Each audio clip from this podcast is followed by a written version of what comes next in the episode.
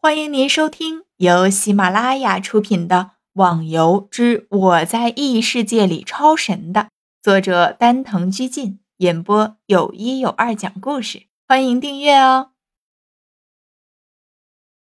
第137集，大家冲啊！撞开侠客居的大门，谁能杀了他们的老大，得到的东西随便挑！狂龙大喊一声。周围的人立刻兴奋异常，高举着武器撒开腿飞奔起来。弓箭手准备！风影喊道。原本驻守在城墙上的人马上准备起来。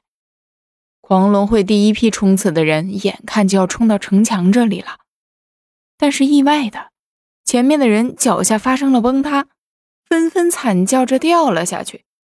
可惜掉下去的人都爬不上来了，因为花满楼在下面装了尖尖的木桩，他们一个一个都得回复活点去。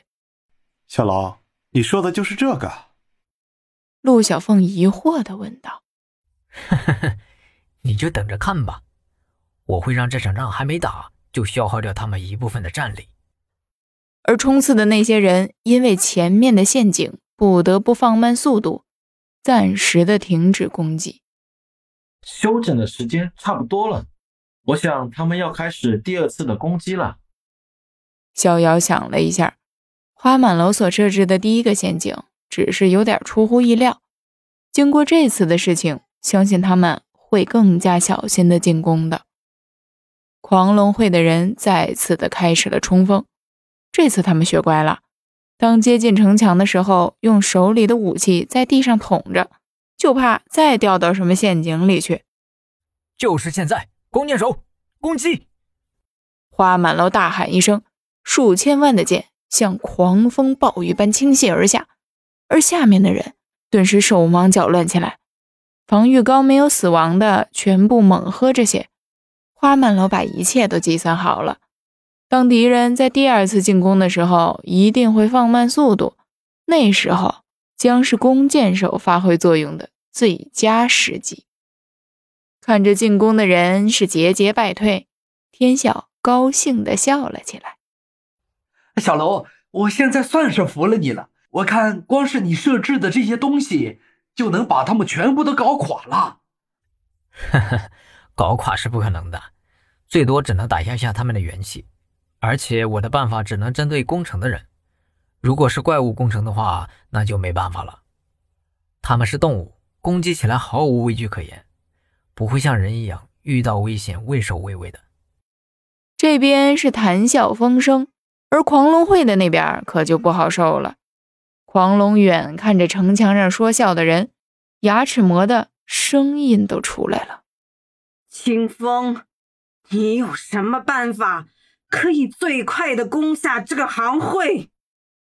黄龙问旁边的清风羽扇，尽管自己一方的人两次攻击都败了下来，但是他的脸上却还是那副悠然自得的样子。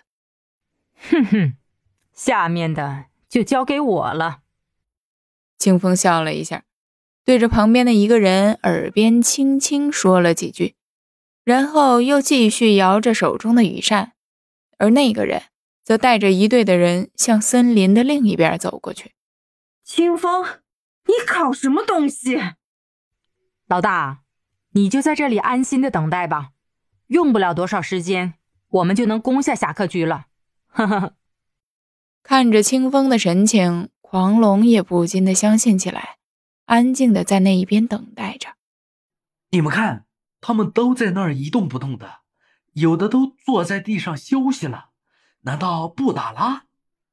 天笑指着远处一群集体趴在地上的人，眼中尽是疑惑的光芒。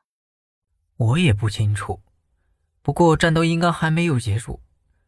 我们不费一兵一卒打伤了狂龙会那么多的人，他们不会就这么善罢甘休的。花满楼也很疑惑，不知道他们到底是在打什么主意啊。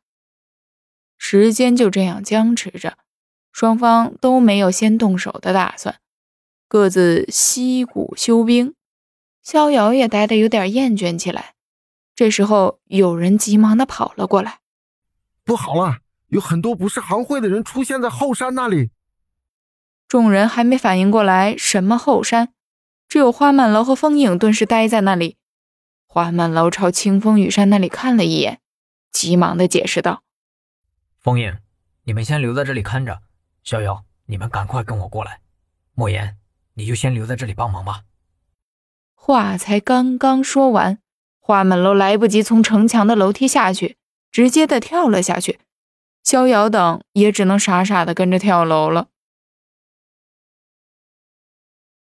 听众小伙伴，本集已播讲完毕，请订阅专辑，下集更精彩哦。